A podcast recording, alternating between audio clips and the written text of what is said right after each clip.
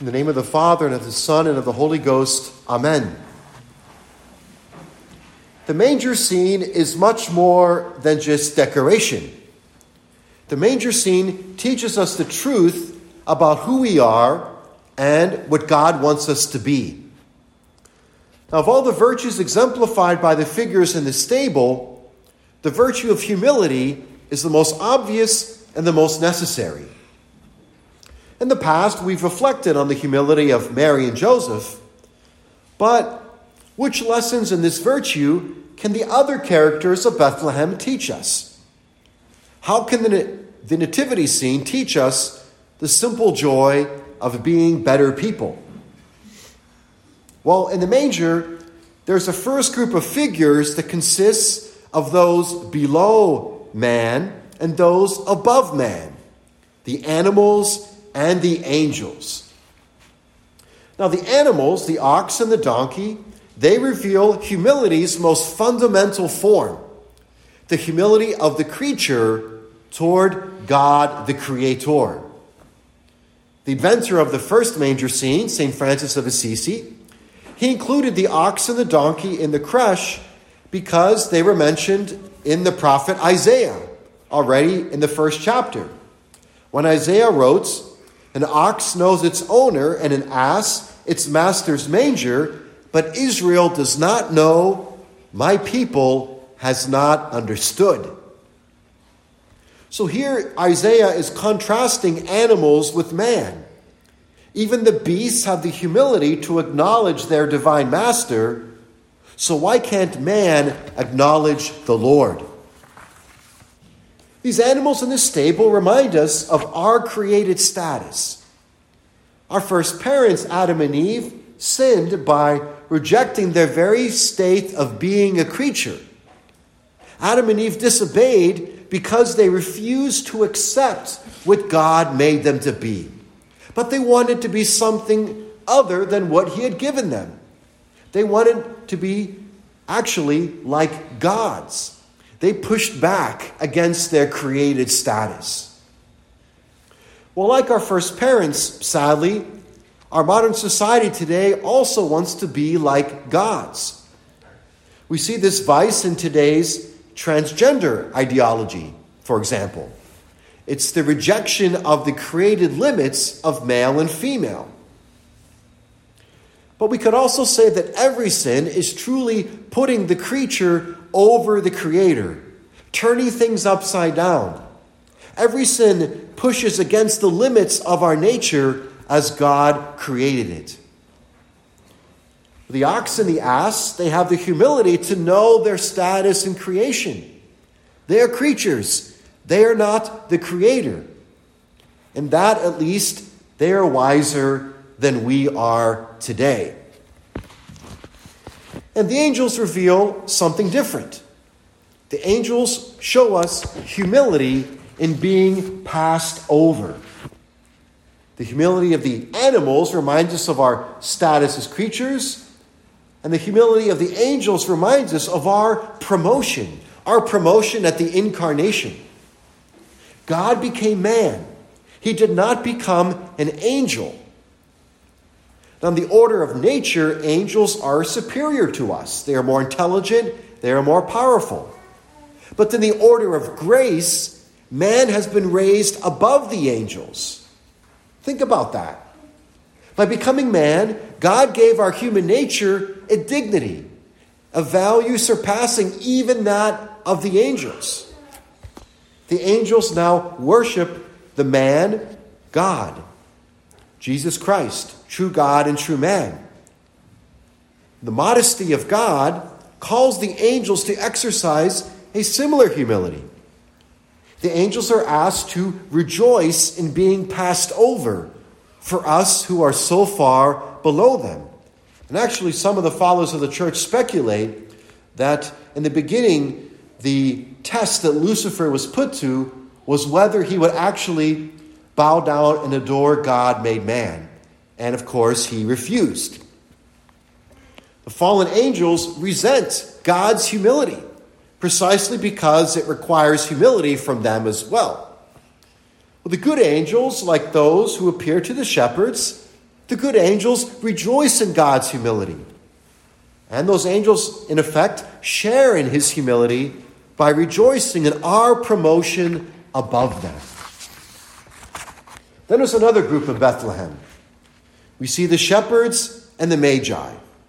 Two groups the poor, uneducated, simple shepherds, and the wealthy, learned, sophisticated magi. Two groups that would otherwise not be associated with one another, were it not for the Christ child. So both humbly approach the crib, but in different ways. The shepherds show us the humility of being empty handed. We typically associate pride with vanity or boasting of what one has. But actually, pride is more than that. Pride is simply excessive self focus. And that self focus can take the form of immoderate concern and disproportionate attention to what we are lacking. Thus, pride can produce despair despair over one's inadequacy, despair over the fact that we don't feel good enough, such that you know someone focuses so much on their insufficiency that that person cannot see God's generosity and love. Well, the shepherds, the humble shepherds, they are at peace with their poverty. They show us the humility of the poor in spirit, of those who have nothing to bring. Those shepherds living on the outskirts of society, in the fields with the sheep, they have no wealth, nor, no accomplishments, no learning to offer. But their destitution does not disturb them. The shepherds are at ease with having nothing to give the Lord, nothing except for their attention, their affection, and their adoration. They are at peace with coming before Him empty handed. And of course, we all come to Christ empty handed. We have nothing properly ours to offer Him. We have no accomplishments, no achievements that we can claim as our own. But that does not mean that we should turn inward and despair of our nothingness. No. But rather, we should learn from the shepherds that there is a humble joy in having nothing but ourselves to bring to the Christ child. That is really what he desires our whole mind, our whole heart. And if we give that to him, he will indeed be very pleased. The Magi, on the other hand, they show us the humility of the accomplished.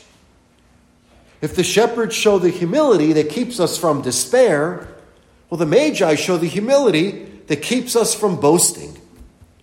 The Magi are the learned, and therefore the wealthy and the powerful. And their learning brings them to the crib, and in that way, it is good. But to realize its purpose, our learning must yield to the Lord, and in that sense, be sacrificed. So the Magi must humble themselves, set aside their wealth, their power, their privilege, to get down upon their knees to worship the child. And the Magi are anticipating the lesson the Pharisees must learn that the Lord of Israel is not so much achieved as received. Even our greatest talents and efforts are not ours but they are gifts. Gifts which the Lord gives to us in order to dispose us to receive Him Himself. Our talents and gifts and achievements, all of these must remain in their proper place and not become a cause for vanity. All things must yield to the divine authority of the Christ child. He is the first one who has given us all of these things to begin with. So, dear friends, this Christmas season, keep your eyes focused on the stable at Bethlehem and look at the stable in a new way. Thus, you will be safeguarded from those self important illusions and vain mirages with which we often delude ourselves. When you find it hard to accept your personal limitations, think of the ox and the ass in the stable and be glad that your weakness helps you to focus more on the Christ child rather than upon yourself or upon anything else. When you see that someone else is liked more than you, remember the angels and rejoice that, like the angels, you were passed over for reason of a higher good. When pride wants to discourage you into giving up, when you feel like despairing of ever reaching the expectations you have set for yourself, well, then look to the shepherds. Look to the shepherds and come here to the altar. What you give yourself to Christ with loving simplicity, simply as you are. And when your talents and achievements are noticed, well, think of the Magi kings. And with gratitude, Give glory to God who has generously given you everything. Give thanks to God without whom you are indeed nothing. So, dear friends, once again, let's go to the manger scene. Let's look long and hard at the lessons of this most beautiful story. The most beautiful story, too profound to be written by any human author.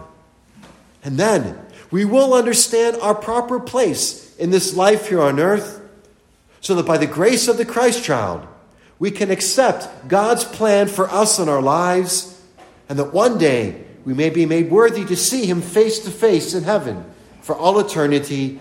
Amen. In the name of the Father, and of the Son, and of the Holy Ghost, Amen.